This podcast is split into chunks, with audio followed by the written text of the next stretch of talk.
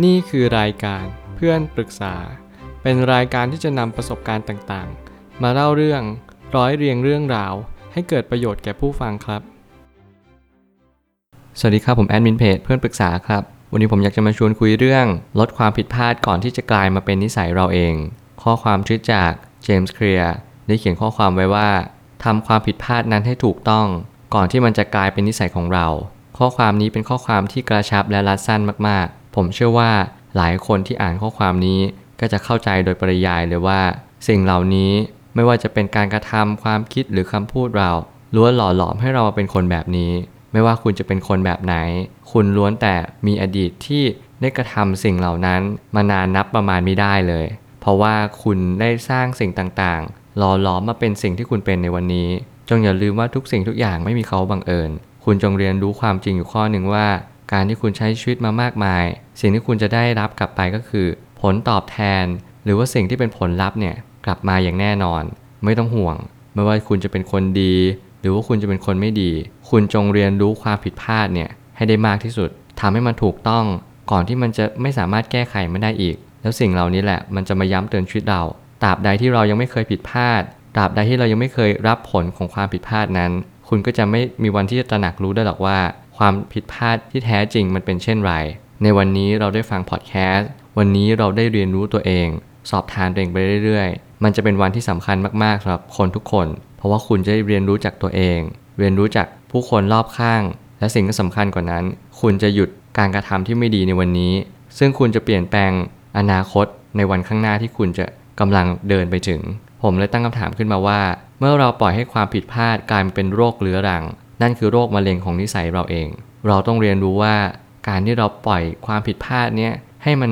เนิ่นช้าเข้าไปใหญ่ มันเหมือนกับว่าเราไม่ได้ใส่ใจความผิดพลาดนั้นเลย เรามักจะมองว่าความผิดพลาดเนี่ยเป็นสิ่งที่เฮ้ยเดี๋ยวมันก็ดีขึ้น เฮ้ยมันไม่เป็นไรหรอก หลายคนผิดพลาดเขาก็ปล่อยมาใช้ชีวิตกันมาได้นี่ไม่เห็นจำเป็นต้องไปทำอะไรเลย เราอย่าสะสมนิสัยแบบนั้นอีก เพราะว่ามันไม่มีอะไรการันตีเลยว่า การปล่อยเวลาให้เนิ่นนานชีวิตเราจะดีขึ้น สิ่งที่เรามองไม่เห็นก็คือเบื้องหลังการถ่ายทำเบื้องหลังของชีวิตเขา ชีวิตทุกคนที่ประสบความสำเร็จล้วนมีเบื้องหลังที่คล้ายกัน เขาพยายามเขามุ่งมั่น และเขาไม่ลดละเลิกในการพยายามสิ่งใดเลย เขาพยายามสอบทานตัวเองและทดสอบตัวเองในทุกๆวัน เขาไม่หยุดที่จะพัฒนาตัวเองในแต่ละวินาทีด้วยซ้ำกลับการที่คนที่มีความผิดพลาด และเขาไม่สนใจอะไรเลย เขากลับมองว่า คนอื่นไม่เห็นจำเป็นต้องทำอะไรเลย เขาก็ไม่จำเป็นต้องทำอะไร เขาเอาสิ่งที่เขาไม่เคยเห็นไม่เคยสังเกต มาเปรียบเทียบกับตัวเขาเอง เพื่อเป็นข้ออ้างในการไม่ทำอะไรเลย แล้วก็ปล่อยเวลาทิ้งไปวันๆสิ่งเหล่านี้คุณไม่จำเป็นต้องทำคุณจงสังเกตผู้คนให้มากมายมากที่สุดเท่าที่ทำได้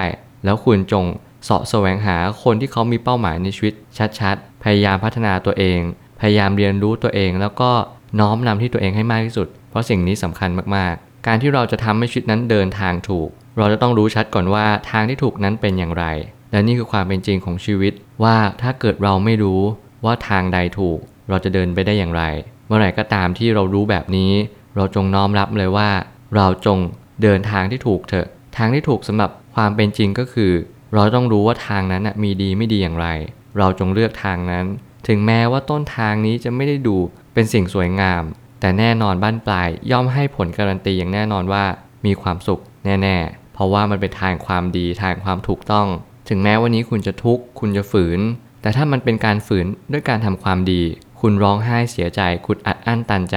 ในการที่คุณทำเพื่อคนอื่น สิ่งนั้นจะเป็นสิ่งที่ดีเสมอ เพราะว่าการที่เราฝืนทำความดี มันก็เหมือนเรารู้อยู่แล้วแหละว่า สิ่งนี้มันเป็นสิ่งที่ดี แต่แน่นอนใจที่เรายังไม่ฝึกหรือว่าขัดเกลาเนี่ยมันย่อมต่อต้าน มันย่อมอยากรักสบาย สิ่งเหล่านี้แหละมันก็จะหล่อหลอมให้เรา มีความเข้าใจในสิ่งที่ผิด เพราะว่า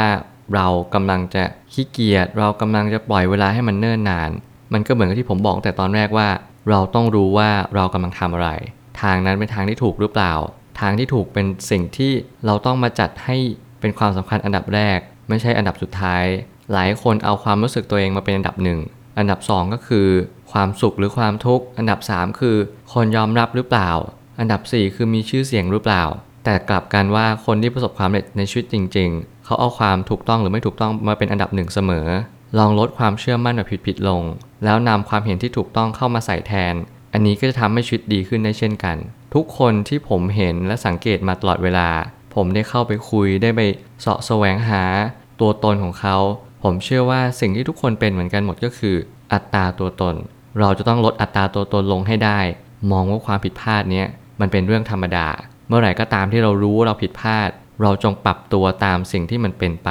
เราอย่าให้ธรรมชาติ หรือสิ่งแวดล้อมหรือคนอื่นมาปรับตัวเพื่อเราเลย มันไม่จำเป็น เพราะนี่คือหนทางที่คุณจะเป็นเลิศแล้วก็ประเสริฐที่สุดในชีวิตนี้แล้ว เพราะว่าการที่คุณได้ปรับตัว การที่คุณได้พยายามทุกสิ่งทุกอย่าง เพื่อสิ่งต่างๆ เนี่ยเป็นสิ่งที่ดีที่สุดแล้ว คุณไม่จำเป็นต้องให้ทุกสิ่งทุกอย่างมาปรับตัวเพื่อคุณไม่ว่าจะเป็นเรื่องของเศรษฐกิจเรื่องของสภาพแวดล้อมเรื่องของสังคม ปล่อยให้มันเป็นแบบนั้น คุณจงเรียนรู้ในการเข้าใจความจริงอยู่ข้อหนึ่งว่า การที่คุณเป็นอะไรก็ตาม มันสะท้อนชีวิตของคุณอยู่แล้ว ถึงแม้ว่าสิ่งแวดล้อมมันจะไม่ดี แต่ถ้าคุณเข้าใจมันดีแล้ว คุณจะปรับตัวเข้ากับมันให้ได้ แล้วคุณก็จะมีความสุข การจะไปปล่อยเวลาทิ้งไปวันๆยิ่งทำให้พอกพูนนิสัยแย่ๆให้ทับถมมากยิ่งขึ้น การพัฒนาตนเองจะทำให้ขัดเกลานิสัยได้ เมื่อไหร่ก็ตามที่เราลดอัตราตัวตน ขัดเกลาตัวเองเนี่ยนั่นคือหนทางที่ดีเยี่ยม และเป็นหนทางที่ทำให้เราเนี่ยสามารถที่จะมีความสุขได้จริง ๆ ไม่อย่างนั้นชีวิตเราจะไม่มีความสุขเลย เพราะเรายึดมั่นในอัตราตัวตน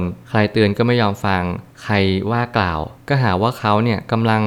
ด่าเรากำลังใส่ร้ายเรา ทั้งๆที่ในความเป็นจริงแล้วเขาอาจจะแนะนำอะไรบางอย่าง ให้ชีวิตเราดีขึ้นก็ได้ เราจงน้อมรับไว้ดีกว่า แล้วพิจารณาตามว่าสิ่งนั้นดีหรือไม่ดีอย่างไร สุดท้ายนี้สิ่งที่ดีที่สุดในชีวิตคือการกระทำในวันนี้ การสะสมของการกระทำในทุกวัน ย่อมสามารถทำให้อนาคตเปลี่ยนแปลงได้ เปลี่ยนวันนี้แล้วอนาคตจะเปลี่ยนเอง คุณจงเรียนรู้ที่จะทำวันนี้ให้ดีที่สุดเถอะ ไม่จำเป็นต้องสนใจอะไร จงปรับตัวให้ได้มากที่สุด ปรับตัวตามสภาวะแวดล้อม เรียนรู้ที่จะเข้าใจชีวิต คุณสามารถจะทำแบบนี้กับทุกเรื่องราว ไม่ว่าเป็นความรัก การเงิน การงาน ซึ่งผมก็การันตีว่าถ้าคุณทำแบบนี้ได้จริง ๆ ชีวิตคุณจะมีความสุขเรื่อยๆ แล้วมันก็จะทำให้ชีวิตคุณดีขึ้นในทุกวันจริง ๆ บานปลายคุณก็จะไม่ประสบความทุกข์ไม่เป็นโรคจิตไม่เป็นโรคประสาทอย่างแน่นอน จงเรียนรู้ความผิดพลาด แล้วแก้ไขให้มันเร็วที่สุดเท่าที่ทำได้ ผมเชื่อว่าทุกปัญหาย่อมมีทางออกเสมอขอบคุณครับ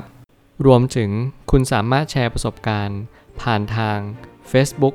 Twitter และ YouTube และอย่าลืมติด Hashtag เพื่อนปรึกษาหรือ f r ร e n d t a l k a ด้วยนะครับ